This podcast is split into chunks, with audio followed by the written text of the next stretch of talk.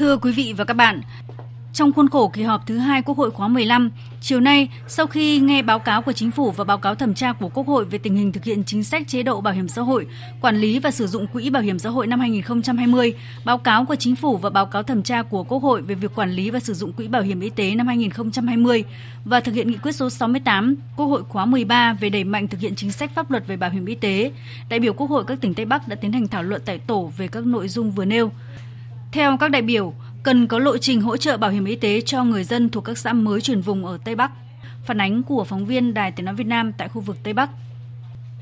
Tham gia thảo luận tại tổ về các báo cáo liên quan đến bảo hiểm xã hội, bảo hiểm y tế, các đại biểu Quốc hội tỉnh Yên Bái cho rằng cần tiếp tục nghiên cứu chỉnh sửa giá dịch vụ y tế cho phù hợp hơn. Bởi hiện nay có tình trạng chi phí khám chữa bệnh cái cao hơn, cái thấp hơn so với định mức khi thanh toán phía bảo hiểm xã hội không chấp nhận thanh toán phần cao hơn, dẫn đến khó khăn cho các cơ sở khám chữa bệnh. Về bảo hiểm xã hội, đại biểu Nguyễn Quốc Luận, đoàn đại biểu Yên Bái đồng tình với nhận định của chính phủ cũng như báo cáo thẩm tra việc chấp hành pháp lệnh bảo hiểm xã hội chưa đầy đủ của các doanh nghiệp người sử dụng lao động dẫn đến thiệt thòi cho người lao động. Vì thực tế hiện nay là có rất nhiều doanh nghiệp, hợp tác xã, các cá nhân có sử dụng lao động, có chi trả tiền lương cho người lao động. Tuy nhiên không thực hiện và chưa thực hiện cái đóng bảo hiểm xã hội cho người lao động dẫn đến thiệt thòi cho người lao động. Do vậy tôi đề nghị là cần có các giải pháp chế tài xử lý nghiêm để đảm bảo quyền lợi cho người lao động, đặc biệt là khi ốm đau thai sản hay là khi bị các chế độ hưu trí. Với đoàn đại biểu Quốc hội tỉnh Sơn La, các đại biểu kiến nghị Quốc hội, Chính phủ sớm sửa đổi luật bảo hiểm xã hội, bảo hiểm y tế, hoàn thiện các văn bản dưới luật, văn bản hướng dẫn thanh toán bảo hiểm y tế cho bệnh nhân COVID-19. Đồng thời, cần có lộ trình hỗ trợ bảo hiểm y tế cho người dân thuộc các xã mới chuyển từ vùng 2, vùng 3 lên vùng 1. Ông Trá A Của, Ủy viên Ủy ban Khoa học Công nghệ và Môi trường Quốc hội, đại biểu Quốc hội tỉnh Sơn La nêu ý kiến.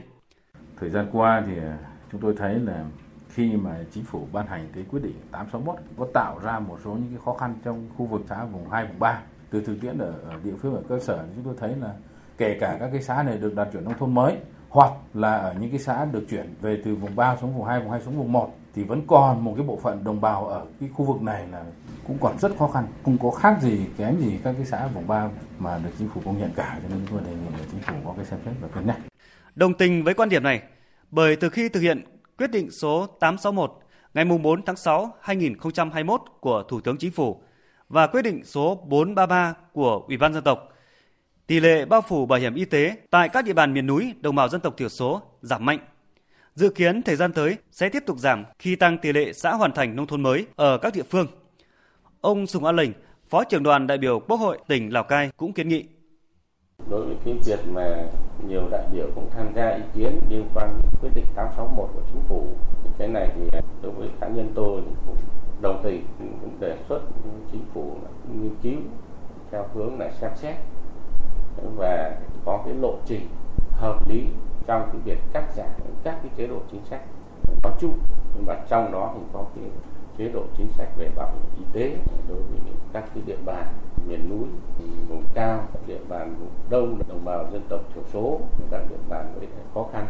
điều kiện kinh tế xã hội. Và như vậy thì à, từng bước nâng cao cái đời sống của nhân dân, đồng thời thì từng bước cắt giảm các cái chế độ cho phù hợp để đáp ứng được cái sự ờ, duy trì cái thu nhập cũng như là nâng cao cái đời sống của nhân dân. Tây Bắc hiện vẫn được coi là lõi nghèo của cả nước. Ngoài phát huy nội lực để vươn lên, đồng bào các dân tộc nơi đây mong muốn Quốc hội, Chính phủ tiếp tục có những chính sách đặc thù với miền núi, vùng đồng bào dân tộc thiểu số, giúp họ giảm nghèo nhanh và bền vững.